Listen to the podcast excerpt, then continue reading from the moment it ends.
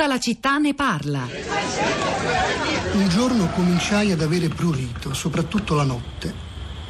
Io la chiamavo urticaria, però non era urticaria, non c'entrava niente. No, guardi, io le do Istamen compresse un'ora prima di cena. Sì. Flantadin, una compressa al mattino per una settimana, mezza compressa sempre al mattino per la seconda settimana. Pristamin, una compressa ogni mattina per un mese. Sì? Pranzene, gocce. Io le do Anfo 3 per la doccia. Poi dopo la doccia deve prendere Hydroskin.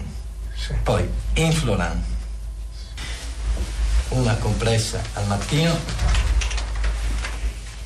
e una al pomeriggio. Sono risultato allergico a molti cibi, mi hanno detto che devo ordinare un vaccino. Insomma. Ecco.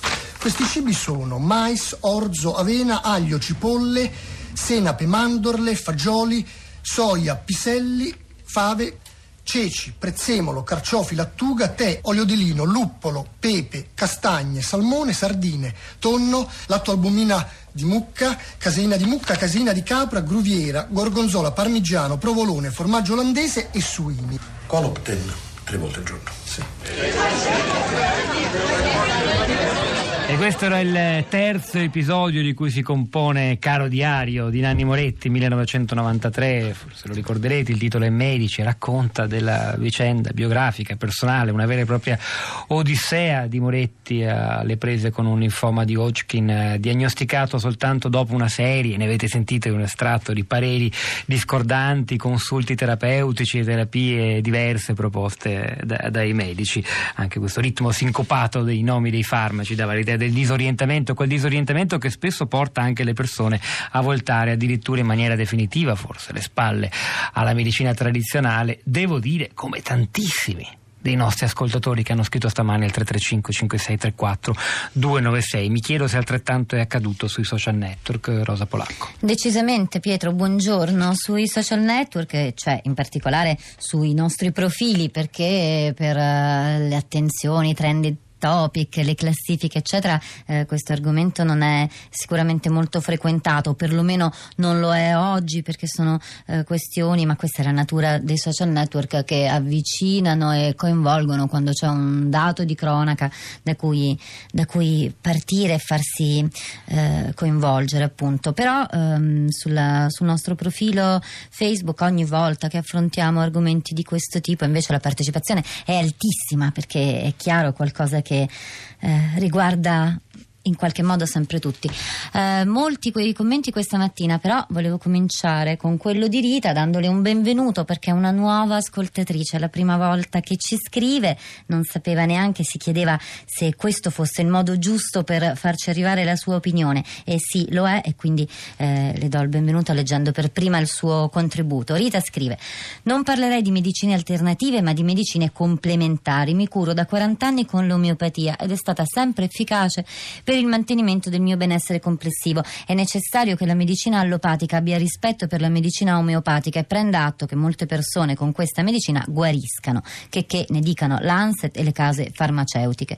Queste ultime utilizzano da decenni sempre gli stessi due argomenti. I rimedi omeopatici sono acqua fresca e quello che entra in campo è l'effetto placebo. Sul primo punto bisogna chiarire che le due medicine agiscono in modo diverso, l'allopatica per via chimica, l'omeopatica per via fisica. Quindi è vero che se si analizza un omeopatico è acqua fresca, ma quell'acqua fresca contiene delle informazioni che raggiungono le cellule del paziente e innescano un procedimento di guarigione. Quando al secondo argomento sono convinta che l'effetto placebo sia presente anche nelle cure allopatiche, direi ben venga. Peccato che le cure allopatiche portino con sé anche una scia di effetti collaterali. Mi piacerebbe che eh, Radio 3 approfondisse realmente questo tema. Si sa cosa ne pensa Veronesi, ma non è l'unico depositario della verità in medicina. Ehm, poi ci sono Decmax, Umberto, Patrizia, Zelda, Giuseppe, Maria Grazia, molti- moltissimi come, come ti dicevo Pietro. Decmax scrive: Quando le persone hanno coscienza delle loro decisioni è assurdo impedire che le possano prendere e ancor più assurdo irriderle o additarle. La società non è nostra genitrice quindi l'individuo è o almeno dovrebbe essere libero di decidere della propria esistenza, come anche delle questioni del fine vita e non solo della cura delle proprie malattie. Questo fin tanto tanto che le proprie decisioni non vanno a danneggiare altri. Mm, c'è anche Umberto che scrive chi si trova in difficoltà per la malattia ricorre a diverse risposte di medicina ufficiale e complementare. Rari sono i casi di chi si cura solo con la medicina ufficiale o solo con le cure complementari. Così imbastire una trasmissione di scontro tra l'una e l'altra delle posizioni non è di vantaggio. Io faccio il consulente di aromaterapia in un hospice e non sono mai stato chiamato da uno stregone del Sud America, ma da un medico che sa che in altri paesi le cosiddette medicine alternative, si diceva così una volta, sono di aiuto quando la medicina ufficiale incontra i propri limiti. Insomma, la realtà non è bianco e nera e le persone sono in una certa misura in grado di valutare. Rosa, la piazza dei nostri ascoltatori stamani è particolarmente piena di voci e ce n'è una che salutiamo subito, ha chiesto di intervenire, lo ritroviamo con piacere. Alessandro Bergonzoni. Buongiorno, buongiorno e grazie del tema che state trattando e sempre della, dell'apertura che avete. Se posso raccontare, io credo che il tema, il tema della medicina sia anche un tema culturale, un tema artistico, la predisposizione di un medico a quella che io chiamo un'apertura a 360 gradi. Nessuno vuole dire che la medicina ufficiale deve essere eliminata o criticata dal fondo, ma quando si renderanno conto che se si aprissero a quello che adesso c'è di altro sul tema della medicina, che non è solo placebo, che non è solo zucchero, ma è un'apertura culturale per scoprire altre storie che la medicina racconta, non per demonizzare non ci sono solo stregoni e maghi, ci sono anche altre persone che chiedono al paziente di vedere oltre la propria malattia, di non combatterla. Noi parliamo sempre di combattere il tumore, maledire il tumore, di affrontarlo per debellarlo facendogli la guerra. Forse Amer vuole dire leggete, ma nessuno deve applicare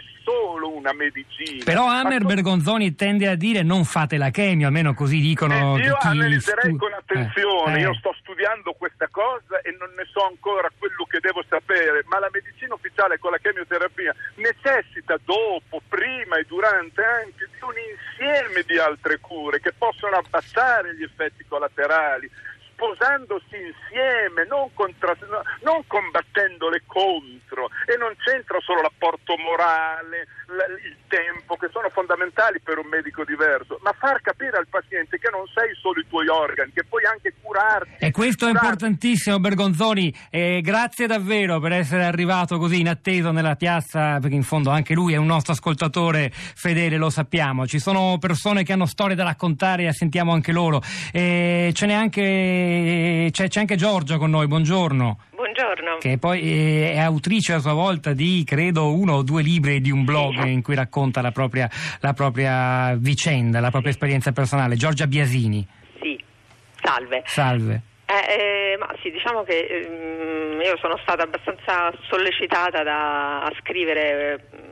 Giusto ieri appunto un, un post sulle ultime vicende che abbiamo sentito proprio perché mi sono sentita in qualche modo chiamata in causa perché ho, insomma, ho avuto ho una storia diciamo, di, di- di- di cancro alle spalle e per fortuna eh, mi sono curata due volte con chemioterapia, radioterapia, chirurgia eccetera eh, sono appunto eh, mi sono curata e ciò non toglie che naturalmente eh, questo diciamo discorso che io trovo pericoloso di dover insomma un po' fare queste distinzioni tra appunto mi- medicina eh, terapie alternative medicina ufficiale quando si parla eh, di cancro e quando si tratta di, di vita o di morte insomma. Quindi io sono la prima che ho avuto eh, ho cercato altre strade complementari appunto. Io sono molto d'accordo con chi ha scritto ha detto ecco ho sentito eh, i vari messaggi. Chi ha parlato di complementarietà cioè di, quando, di, di- di farsi aiutare in quegli aspetti appunto più complicati perché la chemioterapia non è assolutamente una passeggiata ma non è nemmeno questa, questa mostruosità che viene definita soprattutto adesso la chemioterapia di oggi non è quella di 30 anni fa eh, si può sopportare eh, i medici fanno di tutto per far sì che questa chemioterapia venga eh, sopportata venga- vengano controllati gli effetti collaterali e sicuramente ci sono terapie eh, anche eh, omeopatiche o fitoterapiche eh, sicuramente che possono aiutare a sopportare gli effetti collaterali.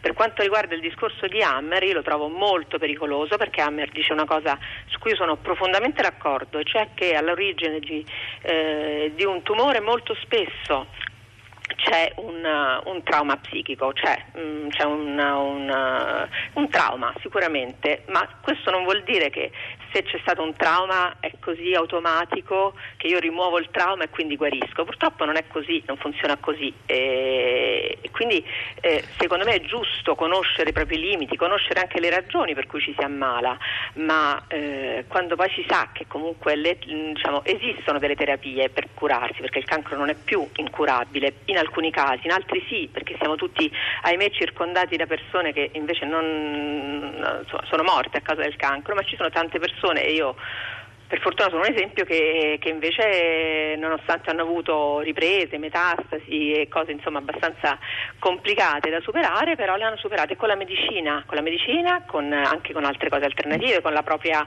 eh, diciamo anche forza morale, chiamiamola così, con, eh, insomma ecco tutto questo secondo me è giusto metterlo in rilievo eh, evitando di demonizzare. Giorgia Biasini, io la ringrazio davvero, è stata una testimonianza credo molto, molto ricca. Rosa, se sei d'accordo, ascoltiamo velocemente anche la testimonianza di Iva, buongiorno. Buongiorno. Alla quale chiedo estrema sì. sintesi perché siamo in chiusura. Sì, beh, dopo due, i due interventi sì. non avrei molto da dire, sono molto d'accordo con loro. L'unica cosa mi, mi preme Intanto l- parlavo del fatto del, di avere diciamo così, ter- le terapie uguali per tutti, no? cosa che sarebbe invece importante valutare persona per persona e quindi adattarle alla persona, non fare soltanto le cose secondo protocollo. E secondo un po' di prevenzione, no? Cioè cosa facciamo? Dico, diamo da mangiare anche negli ospedali a quello che ha la cistite uguale a quello che si è rotto un braccio. Iva, la ringrazio, Magari, credo ecco. tuttavia che un medico le risponderebbe, ne abbiamo avuti tanti oggi, che i protocolli oggi tendono comunque ad adattarsi alla specificità delle persone, questa è la direzione, la linea che si segue o da seguire. Rosa. Un giro di tweet eh, per chiudere, allora Gabriel scrive se una persona rifiuta la chemio sto in silenzio, ma se si affida a cure alternative urlo contro chi l'ha ingannata. Eh, delle esperienze, quella di Gianluca scrive tumore alla tiroide senza chirurgia e radioterapia ablativa a base di odio, non sarei qua. E poi c'è Simone, scrive giusto per dire la mia, domani inizio il quarto ciclo di camioterapia, io sono per la medicina tradizionale, il suo hashtag è tenacia e tenerezza e noi a Simone facciamo i nostri auguri. Oggi più che mai viene da dire continuiamo a lavorare, finisce la diretta sulla città di radio3.blog.rai.it, sulle vostre storie, le vostre testimonianze, su materiali utili da pubblicare per saperne di più, orientarsi in un tema che è così difficile e così sentito ovviamente da tutti noi. Per ora ci salutiamo in diretta. È il momento di Radio Tremondo con Roberto Zichitella, poi alle 11.30 verrà Radio 3 Scienza. C'è la Pietro del Soldà con Rosa Polacco a questi microfoni, alla parte tecnica Massimiliano Capitolo, alla regia Piero Pugliese, Cristina Faloci, la nostra curatrice Cristiana Castellotti e Florinda Fiamma vi salutano. Ci sentiamo domattina alle 10.